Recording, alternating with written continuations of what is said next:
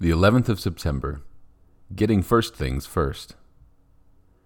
Luke 11:2 Father, hallowed be your name. The church congregation we attend has two weeks of special prayer times every year, one week in the springtime and one in the autumn. In these weeks, the plan for the days of prayer is based on the different phrases of the Lord's Prayer.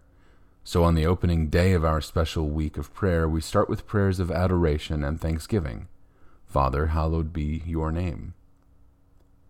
Every day of these prayer weeks, we bring before God the different and pressing needs of our congregation, our city, our country, and our world, as well as special prayer for friends we know who are not yet Christians.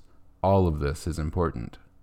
But when Jesus responded to his disciples' request to teach them how to pray, he showed them and us the first great principle of prayer to honor the very name of God.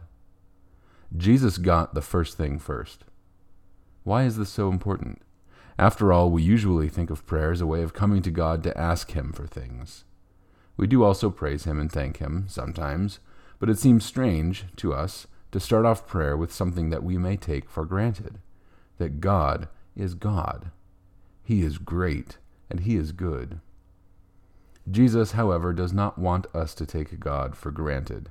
He wants us to realize that coming into God's presence in prayer is an awesome holy privilege.